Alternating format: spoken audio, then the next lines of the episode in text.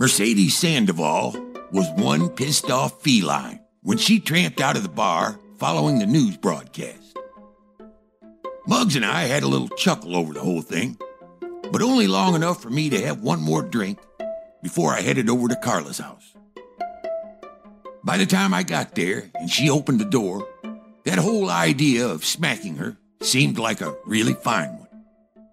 But since it's not a good idea to assault one of your employees when they've been naughty, I stifled the urge and told her to make me a drink. Because it was clear I was in no mood to argue the point, she fetched the drink, set it down on the coffee table, and then took a seat in the chair across from me. I took a deep swig of the scotch, hoping the trail of liquid heat would temper my tone. Well, Carla, it seems you've been busy. I had some things to take care of out of town. I got back in time to meet Dell for the interview, but I haven't been back very long.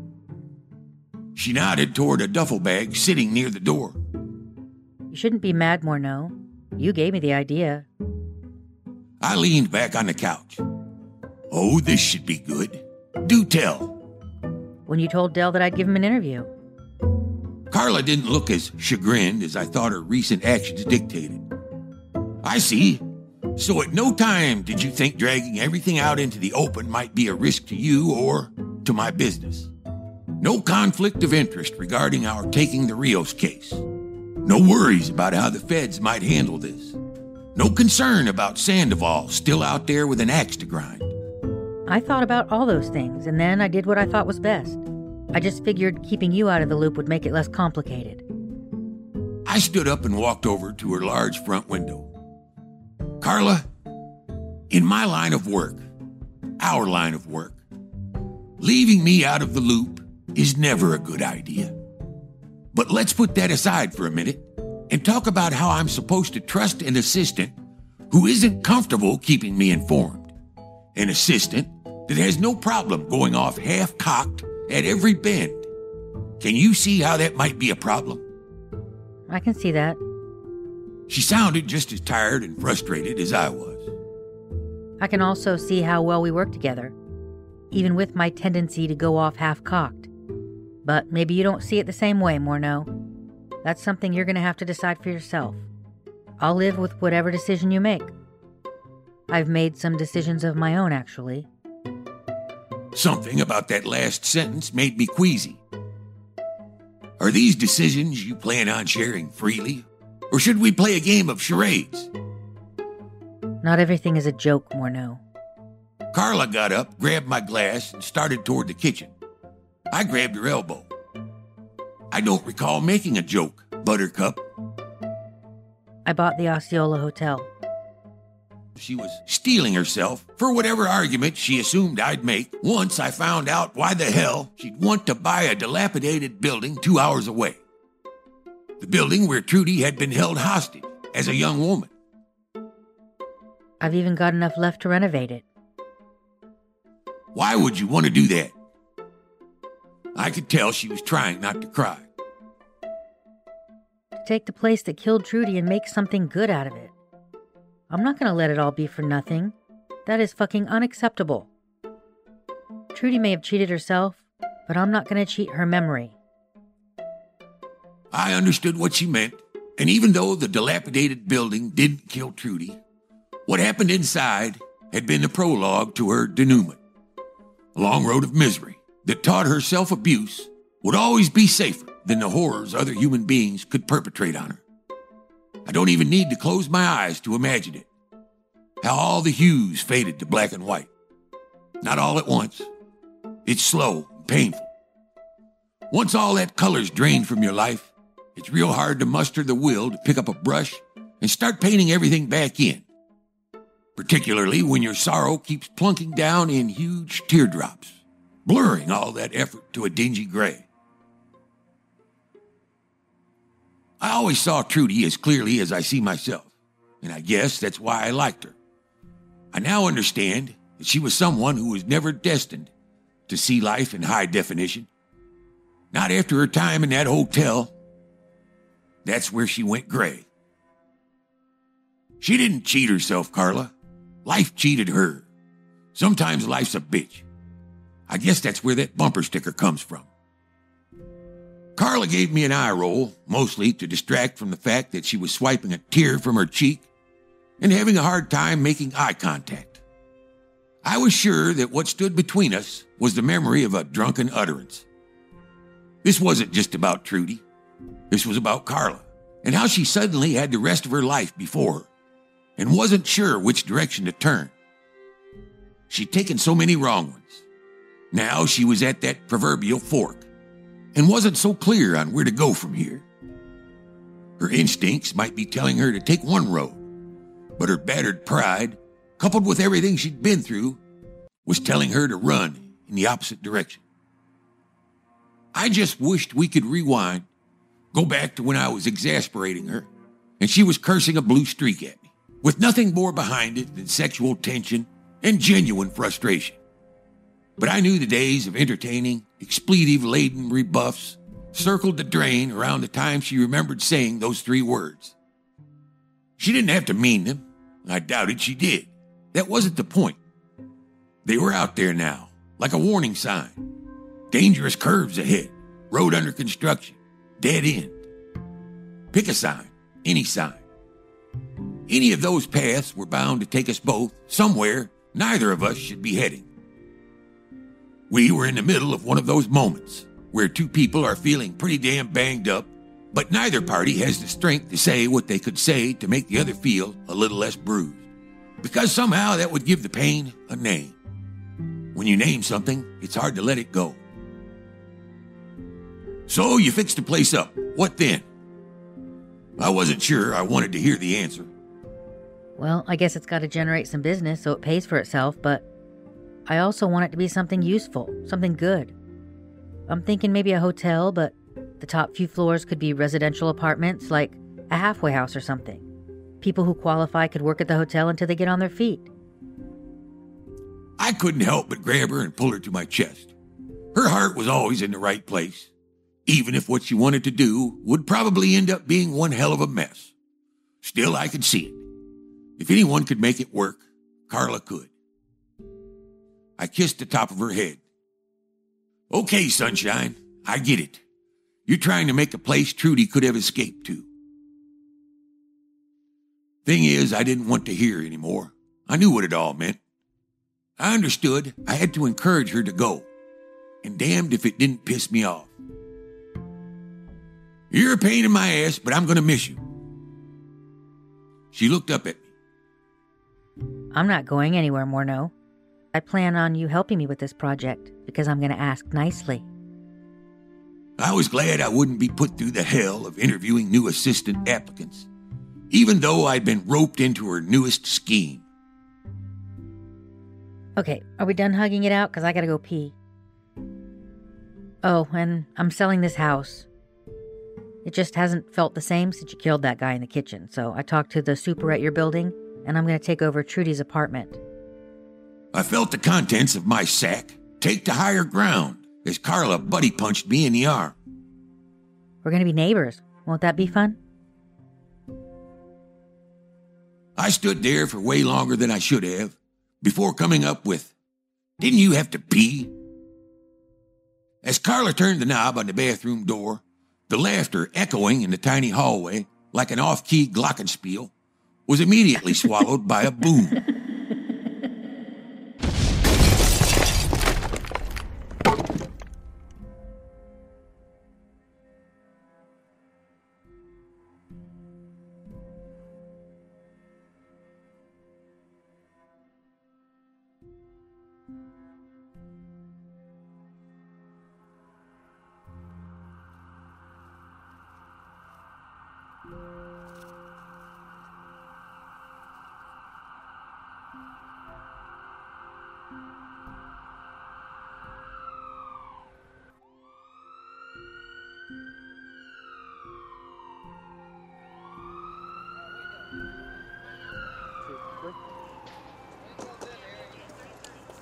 Can you hear me?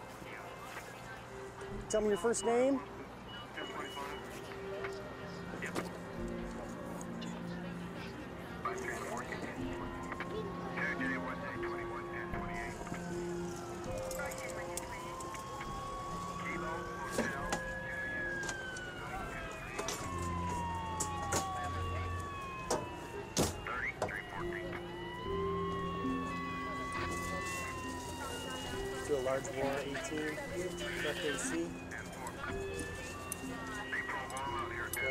Second line.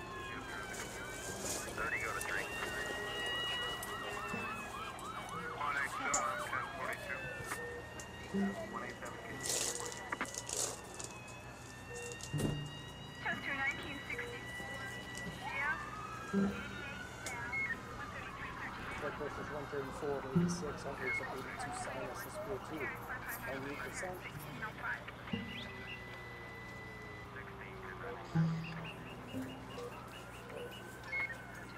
The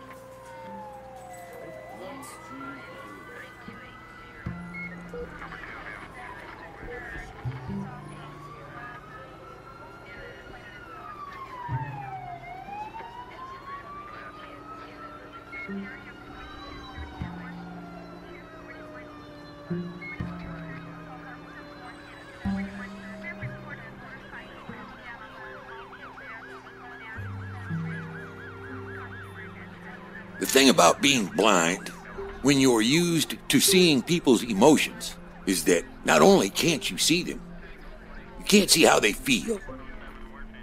I'd only lost one sense, but it felt like I'd lost three my sense of physical sight, my sense of emotional sight, and that special kind of alchemy which results in the combination of the two.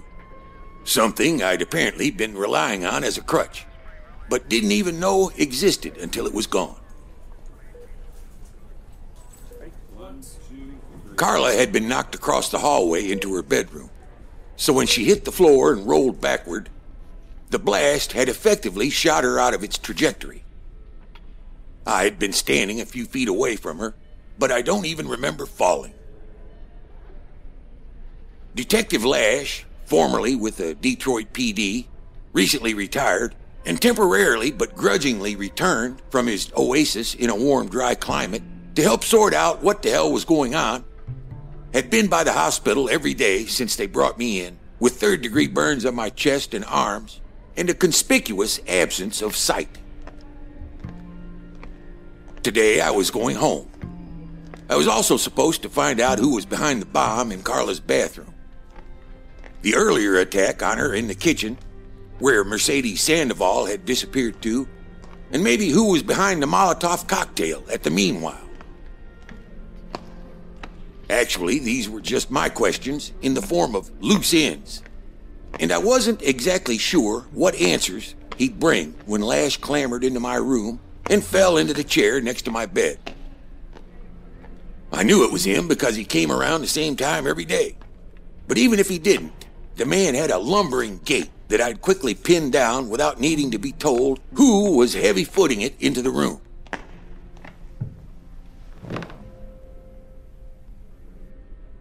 Another thing he did whenever he'd visit, which showed me that he wasn't as gruff and unfeeling as he'd like others to believe, is narrate the visuals, meaning what he was wearing, or how a nurse looked, or what new color of flowers Carla was delivering, and how her ass looked in her jeans. Whatever he saw, he described to me. So, we're bearing down on December, but I'm taking off this heavy jacket. And I want you to know that I've refused to relinquish the dream. Over my thermals, I'm wearing a yellow Hawaiian shirt. And if you could see it, you'd have something rude to say, I'm sure. Guess it's good I can't see it then, huh? Another thing Lash did was not get all pansy ass around me about the sight thing. Carla spoke too softly, and when she didn't, she was being a parody of herself, trying to somehow tether me to the past by overplaying how we used to communicate when both of us could see. She didn't curse around me much anymore either, and I could tell it wasn't inadvertent. Nothing about her presence was comfortable these days, and I suspect she felt the same way. We didn't talk about it. She brought in work, was always there when the doctor came with updates, and jumped right on the it may not be permanent bandwagon with an enthusiasm I can only describe as desperate. What do we know? I heard him shuffle through papers. I made a few notes here, but I can't read my goddamn writing, so I'll just bullet point it. The guy who attacked Carla in her kitchen was a friend of a cousin of Rios. He had an Argentinian connection. So we figure either Rios or family hired the guy to grab her up, since they didn't get her at the meanwhile. Forensics taken at the Bethany Keene murder indicate he's the same guy who slit her throat in the daycare parking lot. We've put the hammer down pretty hard on Carringer, and the feds have been through his office and home. Don't think he's in on any of the embezzlement, which leaves Mercedes Sandoval, who is presently unaccounted for, in addition to a large chunk of change from another business account. You'll be lucky if you find that one. She's frisky. Lash grunted in agreement. Seeing as he's dead, it's doubtful the state of Florida will do anything about the murders. But from the buzz I'm hearing, both Sandoval and Rios will be tried for embezzlement if the feds can get Carringer to cooperate. It's the only way Uncle Sam can save face if those federal contracts find their way into the harsh light of day. Sure makes it easier if neither one of their defendants are present for trial, and we know Rios won't be stopping by. I understood what Lash was trying to tell me. Those contracts meant something to a few people, including, but not limited to, Mercedes Sandoval and the federal government. It wasn't likely the feds would stop looking for them. If they thought there was a chance, they'd come back to bite them in the ass. Same with Sandoval, which meant Carla and I had a loose end we'd have to decide how to tie up at some point.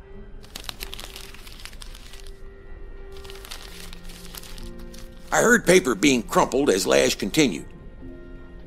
There's no way of knowing about the bottle through the window at the meanwhile. No forensic evidence or fingerprints, so we'll have to write that one off. If I had to guess, I'd say Mercedes hired someone. But you know how I feel about the feds. Wouldn't put it past them to needle you a little just to see what shakes out. I sat up and adjusted my pillow.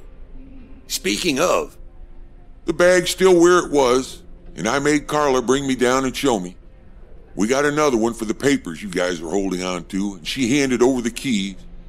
They're in the gun safe at my office. Let me know when, and I'll bring them to you. There was a very low probability of someone listening in, but Lash was being indirect all the same. Anyone monitoring our conversation still wouldn't know where the money or the papers were.